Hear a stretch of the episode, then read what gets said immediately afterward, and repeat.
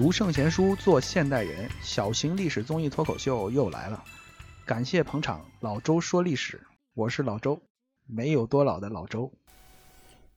上回我们说到魏国的石阙大义灭亲，杀掉了自己的亲儿子，同时这老爷子还设计了个计谋，借刀杀人，利用陈国国君的手，杀掉了魏国那位篡权夺位的逆贼周瑜。魏国的这场政治风波暂时就平息了。我们把目光再转回郑国啊，继续说郑庄公。郑庄公被五个国家包围，看上去情势非常危急，但是他利用自己的智谋，很轻松的就化解了这场危机。这场小规模的战争结束了，但是郑庄公呢，绝不会因此而善罢甘休。你们五个联合起来打我一个啊！现在你们的同盟解散了，我要把我所受的屈辱，在你们身上一个一个的找补回来。郑庄公就召集群臣啊，商量商量怎么样报这五国之仇呢？魏国已经重新拥立了新君，新君跟我们无冤无仇的，那以前招惹我们的是那个乱臣贼子，所以我们跟魏国的矛盾暂时放到一边去。这五国的盟主就是宋国，郑庄公就想先揍这个最大的宋国。可是他的谋士季足，嗯，这个人很聪明啊，他就他就进言说，单挑宋国我们不怕，但是啊，就怕有别的国家来救他。那四个国家也不傻呀，他们知道您为什么打宋国，呃，无非就是挨个报仇，各个击破。他们知道您打完宋国之后，下一个很可能就轮到他们，那所以他们不会等到那一天，一定会合兵来救宋。那我们到时候又要面临着一打五的境地，这就难办了。打宋国是要打的，但是提前要把外交工作做好，先去把他的那几个帮凶给他稳住了啊。也就是说，先派一些使者到陈国和鲁国去，跟他们先拉拉关系。把宋国给他孤立了，这时候我们才能手握胜算呀。呃，郑庄公一听，哎，这个很很不错哈，这计策很不错，很稳健啊，也很谨慎。于是他就派遣两路使者，一路到鲁国，一路到陈国去做这个外交工作。鲁国那边很顺利，可是陈国这边的君主陈侯，他识破了郑庄公的计谋啊，认为这是一个离间之计。所以他对郑国的使者就很傲慢，避而不见。郑庄公很恼火啊，一个小小的陈国居然这么不给面子啊！那我在打宋国之前呢，就要先收拾陈国。陈国是一个很小的国家，郑庄公派人带领五千兵马，假装出猎，偷偷的就潜入了郑国的边界，同时再派遣另一位使者去跟你讲和。那这回派的使者呢？就是我们在前面说过的尹考叔，他现在已经升官了，变成了一位重臣，所以这一次外交活动呢，规格就提高了，而且是在一种大兵压境的氛围当中。这时候陈侯就不敢再不见来使了，他亲自接见了尹考叔，而尹考叔呢，把一封写的很诚恳的国书递交给陈侯，态度很谦和，内容呢也非常的诚挚。这是来先来软的，你要是不从，部队就在你的家门口呢。来文的来武的你自己选。所以这时候呢，陈国和郑国不得已订立了和平条约。到时候你打宋国的时候，我袖手旁观。这时候郑庄公就说：“哎，你现现在陈国也搞定了，鲁国那边也说通了，现在我们是不是该去揍宋国去了？”谋士季足说：“嗯，现在还是不可以。为什么呢？”因为宋国呀，爵位最高、最尊贵，哪怕是周王朝也得给他几分面子的，待以宾礼，不敢把他当做自己的附属国。所以这不是不单单是一个打仗的问题，我们现在呀需要一个出兵的借口。那么现在您应该先到洛阳去朝见周王，那到时候您跟周王谈了些什么东西，没有人会知道。您出来之后，假称王命，去攻打宋国。有了朝廷的命令，到时候就不是我们一个人去打宋国了。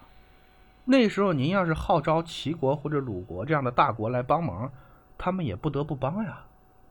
所以这一招棋呢，是既师出有名，又能拉几个帮手，乃是一个万全之策。郑庄公一听大喜，不愧是我手下第一谋士啊！你看这个心眼儿太多了。于是郑庄公依计而行，坐着车就从新郑啊奔了洛阳去了。这个周桓王啊，对郑庄公心里面一直就是很不满。前一段郑庄公把人家麦子给割了。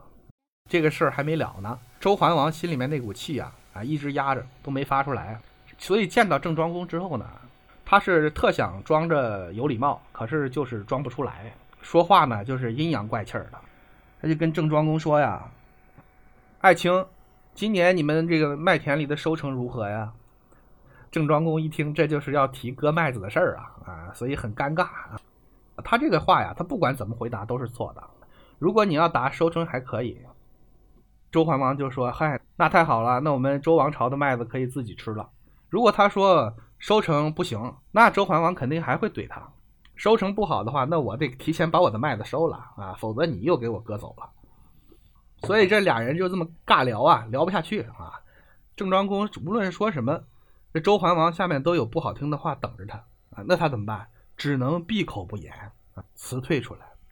但这还没完。”周桓王呢，这人情商比较低哈，他认为，你看我把他说的一点一点话都没有了，于是呢，他就觉得自己占了上风了，就派人送了十车粟米，也就是古代的小米啊，比我们现在吃的要大一些啊，那是真送礼吗？那是打他的脸。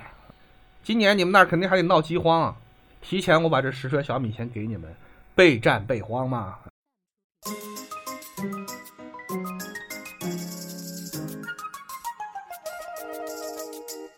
有诚意、有意思、有干货。老周说历史，一样的历史，不一样的说法。郑庄公这回觐见周天子，那脸被打得啪啪的，他非常的懊恼，也非常的后悔，就问他的谋士季足：“这一回来这儿啊，净净受气了。周王待我非常的傲慢，现在他又拿着十车小米来恶心我，这这我能要吗？我要了我就成要饭的了啊！”我想把这些小米给他退回去，你给我想一套说辞。这祭祖就说：“嗯，天子赐给我们东西啊，那不论厚薄，不管是什么东西，金银财宝也好，或者几车小米也罢，总归是天子对我们的恩宠。主公若辞而不受呢，你无论说什么都是没有道理的。现在周王赐给我们这十车小米呢，样子是不好看，但是我们。”可以用彩缎子啊把它盖起来，把车再包装包装，磨得好看一些。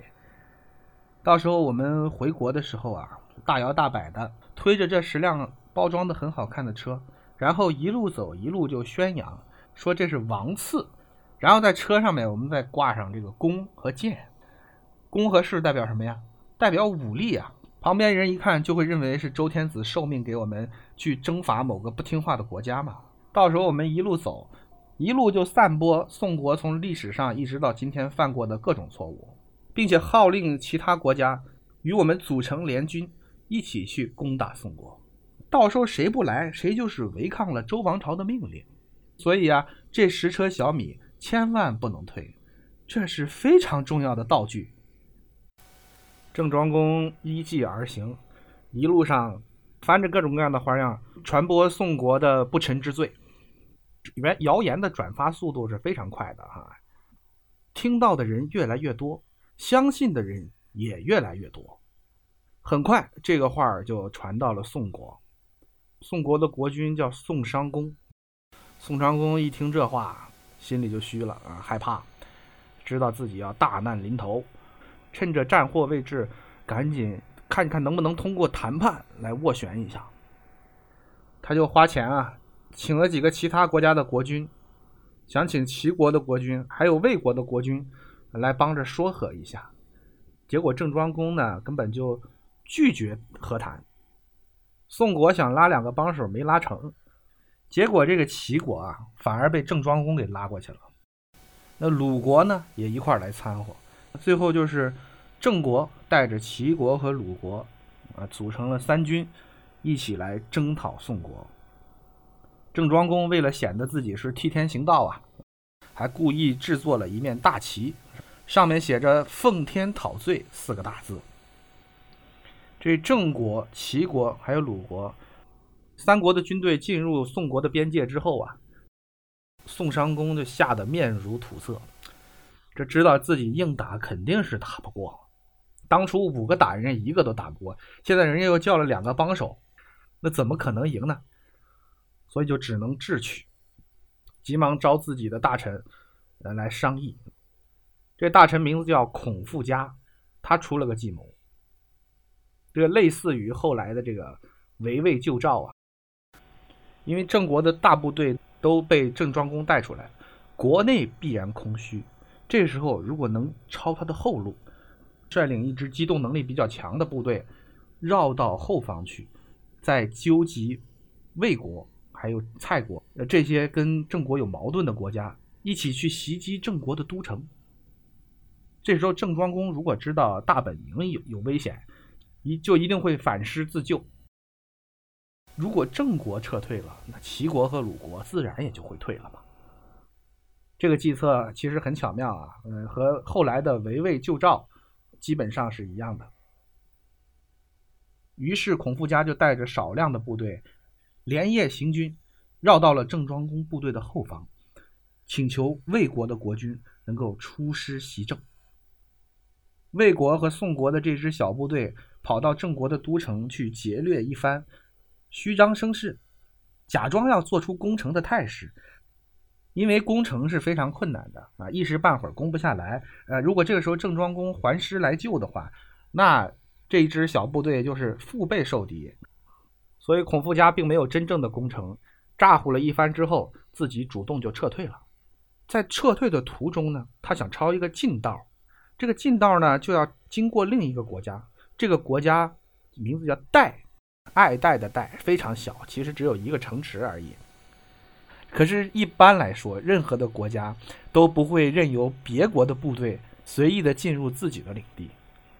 戴国人为了自己安全啊，赶紧把城门紧闭了，然后部队都上了城墙，进入高度戒备的状态。这孔富家瞧不起戴国呀。这屁大一点的国家居然敢挡我宋国的部队，于是就在城下扎了营寨，准备要攻城。他没有去打郑国的都城，反而在回来的路上跟这个小国杠上了。代国人固守家园，就是不降。双方呢在城底下多次交战，就在这儿耗上了。那么后面的情况会怎么发展呢？我们下回再说。老周说历史已经开通微信公众号。在那里，我们每天会分享给您一篇好看有趣的文章，还会赠送给您一些有价值的书籍。在微信公众号搜索“老周说历史”，我在那里恭候您的光临。